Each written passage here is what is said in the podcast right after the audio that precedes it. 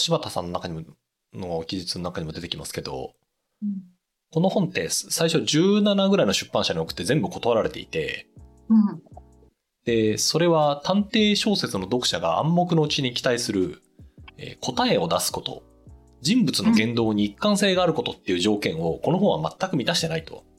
そうそうそうそう。っていうのをなんか今読んでいて、ニキさんが言う確かに役割って、役割が与えられると、その役割として何をしなきゃいけないかっていう、ある種の答えを出すことっていうのが分かりやすくなるじゃないですか。探偵としたら犯人を見つけることとか、犯人役っていう風になったら、ある種なんか犯罪を犯すことがその人の役割じゃないですか。だし、その、こう、それが明確になると答えも分かりやすくなるし、その答えにも目指して、その言動、例えば犯人だったら嘘はつくよねとか、えっ、と、なんかそういう、こう、一貫性の筋が見えやすくなるねわけですよね。でも一方で、確かに役割がこの本に出てくる人はあんまりこう、まあやってるとしても、その時々にふんわりやってるみたいなうん感じになるから、一貫性もよくわかんないし、答えも当然出ないし、そうなるのか。まあ、そうだね。そうだね。だなだから私は結構役割規定の小説を読んでてなんか役割をさ完成しなくても例えば探偵役なんだけど事件解決したくなくなっちゃったとかっていう矛盾それは矛盾ってことになるから矛盾として楽しむみたいなそうね。あるなる一貫性に矛盾ほころびが起きたってことを面白がるみたいな読み方なわけでこの人たちなんか矛盾も起こしようがないっていうかないからそもそもそうだね。そうだね。ああ、確かに。っていうのがすごい不思議な感覚だったんだなって思った。SF 小説とかとは、あ、なんか設定がそもそも、あの、トッピーみたいなとか、もしくはシニカルとかコメディ、コメディたちとかでさ、こう、変なとこに連れてかれるけど、これはそもそも人物の中の役割的なものがないっていうところで、こう、変なところに連れて行かれたんだなっていうことを改めて理解した。ああ、そうね。そうだね。何してるんだろうね。この人たちね。そう考えると最後の、うんうん。最後の終わり方の不不思議さなんて多分その最たるもので、なんか、なんかめっちゃか、めっちゃいろいろ書いてるんでしょ？誰もいないとこで。誰もいないとこでめっちゃ書いてて、でもなんかご飯は出てくるから食べるみたいな、ななんです、なんですかそのそのその生活っていう終わり方をするんだと。ああ思っただからこれがちょっとあの嫌なモヤモヤがちょっと残る感じもしたって言ってるのは役割もないのに生かされ続けてることが怖いんだ私は。生かされ続けてっていうのは普通にこごう何？出てくるみたいな。そうあーあ、そういうこと？うんそうですか。そうですか。役割ね。なるほど。かなっても話しててそれは何？あなミキさん的にこう役割っていうのは結構大事なことっていうことそのああ、なるほどね。私のアンテナには全くなかったもんな。役割っていう読み方。うんえー。えー。なんかこの本の主人公のダニエル・クイーンがさ本を書き終わってなんかぼーっと散歩する時って一応こう役割はないわけじゃないですか。うんなんかただただの散歩するおじさん。じゃないですか。ミキさんはなんかそういう生活はあんまりいいなんかよ良さげじゃない感じってこと？なんか私もえなんかそれはテンポラリーだから快感なんだと快楽だと思ってたんですよ。ああ解放されてる状態みたいなこと？一時的なそはあなるほどね。うい一生だったら楽しくないみたいななんかもうそういうなんかちょっと縛られた人間なんですよ何かに。こう。ああなんか約束事みたいなものを自分は持ってて今は今だけはその約束事を放棄して好きにしていいっていうようななんかこう資本主義の思想の枠組みの中にで作られた積極的自由みたいな。強い強い。言葉が強い。へえなるほどなそうですか。まあ大概の大概の場合はす役割っていうかあの自由に一定の制約がある方が生きやすいですよね。なんかね。なんか改めてうんあの、なんだっけ、私最近会った人に、田中さんが2年ぐらい前に勧めてくれた本めちゃくちゃ良くて私多分合計100人ぐらいに勧めたと思いますって言ってた人がいてほうほうほ私は完全に忘れてたんですけどう。うん。あのあれですよミキさんもあ言ってた気がするあのエーリッヒ・フロムの「愛する」ということをあ、愛せるということね。え、一緒に読みませんでした、読んだ読んだうんうんうん。あれを一緒に読む前に誰かに勧めてはいはいはい。すげえグッときたらしいんですけどうん。でああの本自体はなんかすごくこうなんて言うんでしょうねこうあのなんていうんだいろんな人に響くもんなんだと思うんですよ。うんうん。でわもう私あのエイリ・フロムのあの自由からの闘争の方が個人的には好きでああ、はいはい。なんか人間の本質を捉えている気がするんですよ。うーん。そのんなんて言うんだろうさっきの論理的にはこうだよね話の一つの中に自由って増えれば増えるほど素晴らしいよねっていうのもあるんだと思うんですけどうんうん。なんか多くの人間にとって多分自由って結構しんどいじゃないですか何でも自由に決めていいよっていうのあ、って。うんうんうん、そうそうもう単純なところで言うともうスーパーの棚にめちゃくちゃ商品あるともう結構そのお買い物だけでもしんどいじゃないですかうん。まあだからセレクトショップみたいのがあるみたいな話もあるしなんかキャリアもそうだしなんかいろいろねこう選択肢が増えれば増えるほどしんどいみたいなうん。のってよくあると思うんですけど役割っていうのがあるとまあ少なくとも自分自身もそうだし相手もそうだし一定のこの認識の枠ができるからうん。多分役割を作るってある種の自由からの闘争なんだと思うんですよね。なるほど。ででも多分それってでも自由からの闘争って言ったところなんか一気にこううわ闘争っていう言葉からして悪い意味悪い意味印象になるんですけどまあそういうそういうもんじゃないですかなんかうんうんうんうん。あのなんだろううん生きていくってなんか突然大きいけど。なんか役割そうなんだよななんか自分自身もそうだし他人を見てる時もそうだし役割で判断する方が楽っていうのはなんか厳然たる事実としてそうなんだよなっていうことを思っておいた方がもろもろ楽だよなっていうのはよく思ううん。なるほどね。だからその、私そのメタすら忘れて癒着してして、人間とは役割の数だけ、あ、人人間とは役割であるみたいな。役割で分離あるみたいな、こう、理理解だった人物像を理解するとき。うーん。役割なるほどね。なるほどな。そうか。私は何をやってんだろうな。役割ね。へえ役割か。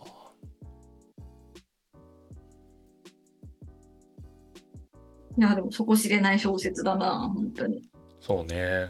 なんかその役割っていうか何やってんだこの人みたいなやつのい違和感特にその私はその依頼主のお兄ちゃんが謎の言葉をたくさん繰り返しながらなんか過去を語るシーンがめちゃくちゃ辛かったんですけど読んでてそう、うんうん。なんか悩んでんこれ全員なんですよ。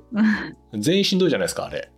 うんうんでけどまあ超気持ちよかったのはどっかで一気に伏線を回収伏線を回収するというかえっと、一気に一気に埋め込まれていたもろもろをブワッと書くみたいなシーン。で、うんうん。なんか気持ちいいみたいになったのがどっかにあってどこだったっけな？なんか多分最初に一個私が思ったのはあの、うん。最初さっき言ってたあの電車から降りてくる2人のお父さんお父さんっぽい人がいて、片方超ヨボヨボで片方超スッとしててイケメンみたいな。うんうん。でこれもう片方の方についていったらどうなんねんってその瞬間思うけど全然それ回収されないまま進むじゃないですか。はいはいはいはい。で後半の方になんかあの時どうなっていったのかみたいなことをボコボコ書かれるシーンがあってなんかあっちの人を辿っていったらどうなるんだろうかとかうんえっとなんかもともと自分が住んでいた家に全然違う女の人が住んでいてあこの人ってあの時に会った女の人と一緒？とかなんか本の中に細かくあった伏線と読もうと思えば読めるものみたいなやつをうん、1パラグラフに全部うわーっと書いていくみたいなところがあってえどこだ？こんなあったっけ？えっとねあるどっ最後のか方よね。めっちゃ最後の方めっちゃ最後の方であの自分の家にさ女の人がもう住んでましたみたいなのに気づくじゃないですか。あ,、れの後なので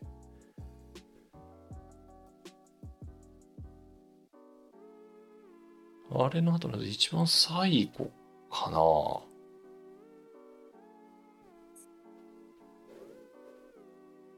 えっとね、Kindle だと91%で187ページ目はい。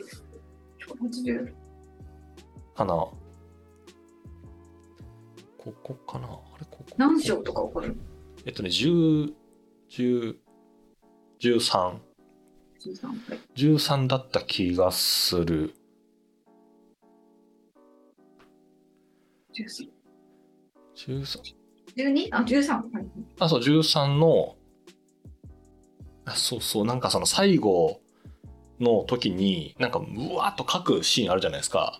うんうんその時にこんなことを書きましたっていう時に、うんなんかいろんな検討のことを書かれていって、なんか第一のではなく第二のスティルマンを尾行していたらどうなっていったのどうなっていたのかうんとか、あの、今の自分が住んでたアパートに住んでる女は、あの、駅で見かけた、そのダニエル・クイーンがその、ウィリアムとして書いてる時に、え書いた本を読んでた人と同じ人かとか、あ、はいはいはい。その連絡が途絶えた後、その依頼主は別の探偵を雇ったのかとか、なんかいろんなこう、あの、読んでいたら起きるであろう疑問みたいなやつを、この人が検討しましたよっていうので、うわーっと書いていくっていうのが最後の方にあって、うんうんなんだろう、これも多分や、ミキさんが言うとこの役割かもしれないけど、ちょっと心の中に残っていたなんかもいももやっとみたいなやつを、一応この主人公の人考えましたよっていうので、こう、わーっと書いて。くれてるところに、まあ、若干の気持ちよさというか、あざっすみたいな。あの、客中に全部書いてありますみたいなやつですね。あの、スライド書いてる時あのを感じたっていう。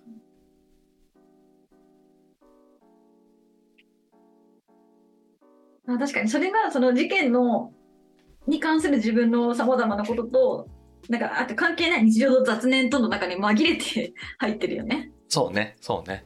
なんか月面着陸と考え、関係してたのかみたいな謎のやつと、そういうのが混ざってるっていう。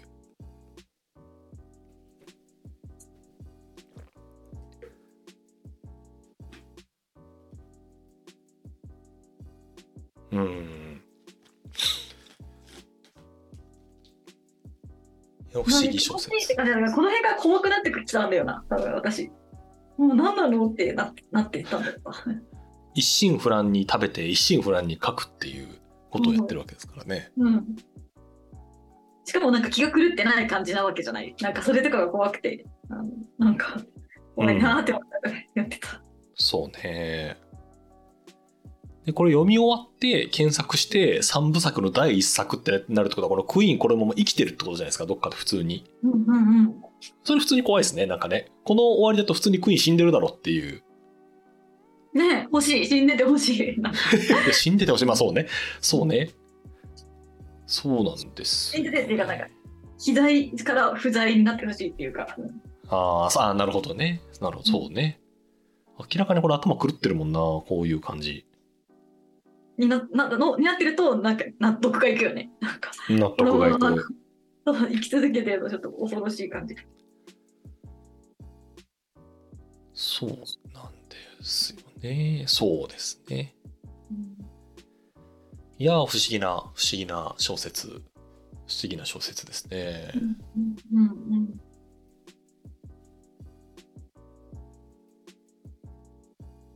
ね、こういう小説もあるんだな。こう人の気持ちでことが進んでいかない。でもなぜか読めてしまう小説。すごいね。そうね。なんか、ポール・オースター、全然最近、最近中か、結構作品もまだ出て出てるんですもんね。うんうん、日本語で読めるものも確かたくさんあった気がする。あと、そういえば、ポール・オースターなんかこれも役者後書きの情報ですけど、ですよね。このガラスの街のこの私からしたら恐ろしい小説自体も、自分の人生が結婚しなかったらどうなってたかってことを思い描こうとして書いたって言ってて、うん自分は結婚しなかったらこんな感じでしたって思ってるっていうことも怖い話だけど、どういうことってなるけど。そうね。このポール・オースターっていう実名で登場する人の奥さんシリっていうのがめっちゃ美人でめっちゃいい女でって出てくるけど、まあそういうことかっていうのが後書きで理解ができるっていうやつね。ね、モールオースター唯一唯一出てくる常識的な人間だもんね。なんかそうね。この中ではね。理解できる。通常の人間像だかあーだ結婚してまともな自分として今生きてますっていうことなんだろうね。ら。感情もあって、イライラしたりとか、なんか、ふざけんなよとか言ったりとか、そうね。小切って監禁できねえじゃねえかっていういいねえかっつって。やつね。いや、そうだよな。唯一まともな人だよな。いや、でも全然あると思うんだよな。なんか、違った人生でおかし、なんか、不思議になっていたルート可。能性？うん、そうなんだ。全然あるよ。全然ある。なんかそのあると思うんだけど、あるただろうなって受け入れるの怖いみたいなブロックがある気がする、私の中では。だからなんかこう笑ってごごまかしてると思う。この瞬間。ある、あ、おーおーあるかな。あるかな。そうか。なんかそれはそれで楽しい人生だろうな、ぐらいの、なんか、すごい悠長な、悠長な感じになっちゃうけど。なるほどね、器が大きいわ。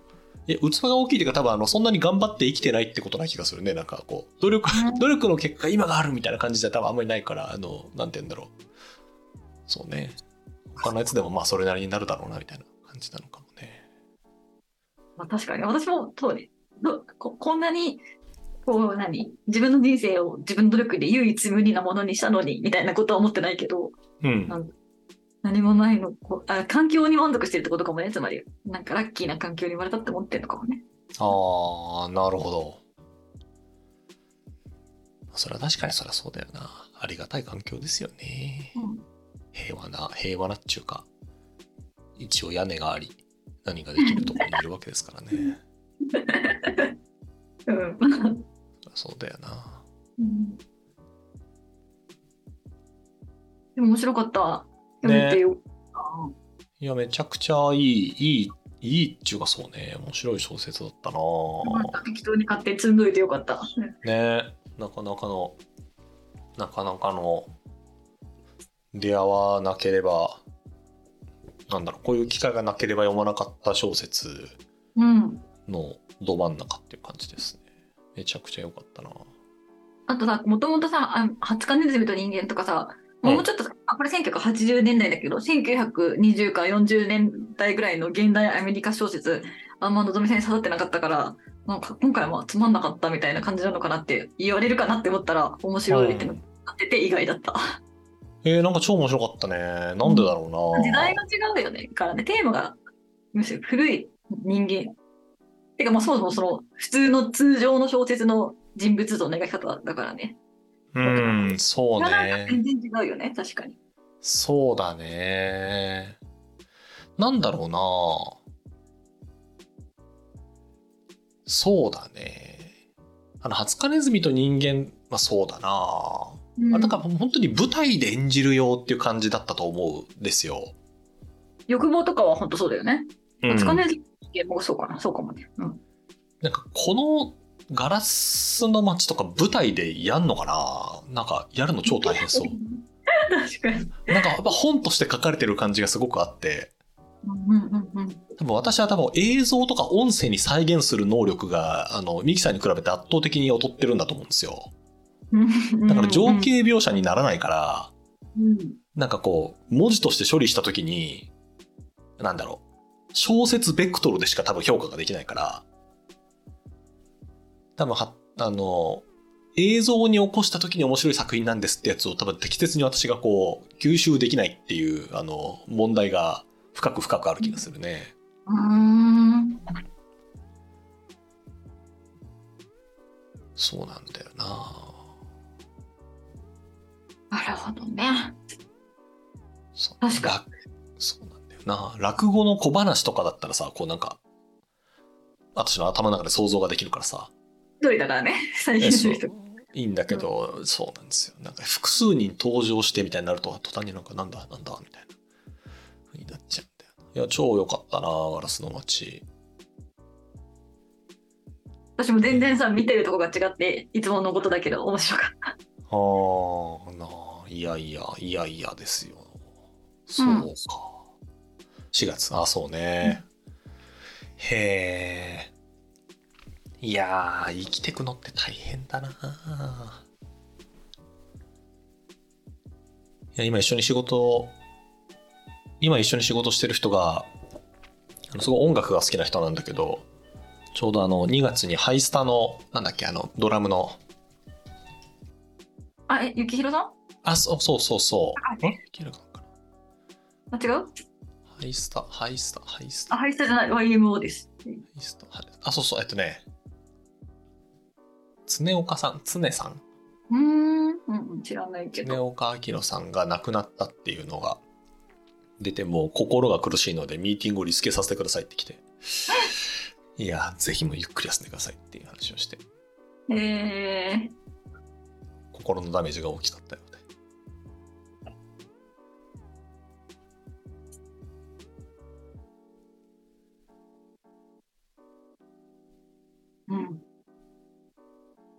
今、星野源の結婚のことを考えてフリーズしていたので、あの気も気持ちはわかると思います。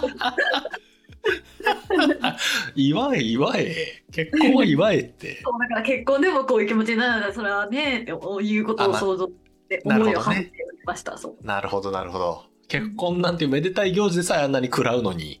うん、そう、そりゃそうだっていうことを考えてたらフリーズしてました。なるほどな。そうですか。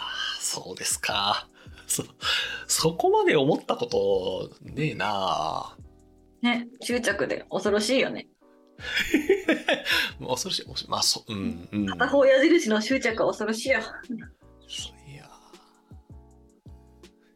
私 YouTube でなんかあの霜降り明星の粗品に対するスパチャを大量に送る動画を見るのが好きなんですけどうん。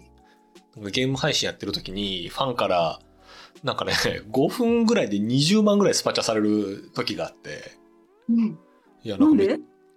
なんかあのこれで牛丼でも食べてっていう言いながら7万7万8800円ぐらいのスパチャを3連続で送るっていうシーンがあるんですけどなんか狂気が溢れていていいですよね、うん。好きですよね。やったことないからさそういう推しに対してのドンみたいないや、そしなな、え、なんでか、いやそれ確かに見てみます。なんかいい感じに返してくれそあのねめちゃめちゃ面白いよやっぱり。う。やっぱめっちゃいい感じに返してくれる。やっぱ芸人さんいいいいっちゅうかやっぱ芸ままっすぐ芸人やなって感じがするよね。でも、そしなって特にその距離感の取り方がうまいっていうか、いい感じにちょっと上から偉そうな感じで来るの多いですよね。えそうだね。そうだね。う んそうだねあのただ5万以上振り込むと太客って言ってめちゃくちゃあがめ立てまつか立てまつってくれるっていうそあ、のそうなんだ。確かに、あの、いいね、あの、下水ところは。あそうゲスさがねしっかりですってめちゃめちゃくちゃいいなっていういい感じいい感じだなっていういいよな、うん人間だよなそういうのはすごい理解できますね。うん。理解できる？物語人物的ですよね。そうだよな。分かりやすいよ。分かりやすい。分かりやすい。まあそうね。そうだね。次の本何にしますか？次はですね次はですねあれかな。ちょっと本じゃないですけどはい。仕事に寄せてはい。あの CDI あるじゃないですか。コンサルファームのはいはいはいはい。ブログみたいないっぱい出してるとこ。うんはい CDI の1980年代のニュースレターはどうですか？あなんか前おすすめしてましたよね、のぞみさん。しかもそれ。そうそう2年2年ぐらい前かなのなんかどっかに書いたやつでニュースレターが超いいまあ、未だに超いいなと思ってるんですけど、うん。でね、創業から4年、4年ぐらいかなの、86年から89年ぐらいの私ニュースレターが超好きで、うんうんうんうん。これの、一個一個多分ね、そんなに長くないので、そうっすね。どれぐらいかな ?80、86から91ぐらいまでのニュースレター。まあ、全部じゃなくてもいいので、なんか良さそうなタイトルのやつを読んで話すみたいなことができると良いかなとわかりました。できるかな、私に。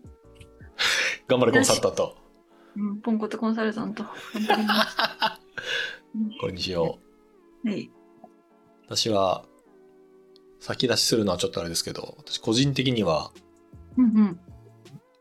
87年に出されてるナンバー5の認識の飛躍ってやつが好きですね。でも多分ミキさんまた違うのが、あのハマると違うのが良さそうなやつがある気がするので。ぜひそれを、まあ、ミキさんがちょっと落ち着いたらやりましょはい、読みます。う。おいありがとうございました。落ち着いたら読みます。はい。じゃあそんな感じでお願いしますでございます。ではではではでは。じゃあじゃあ、ではね。はーい。お疲れ様でした。チャオじゃあね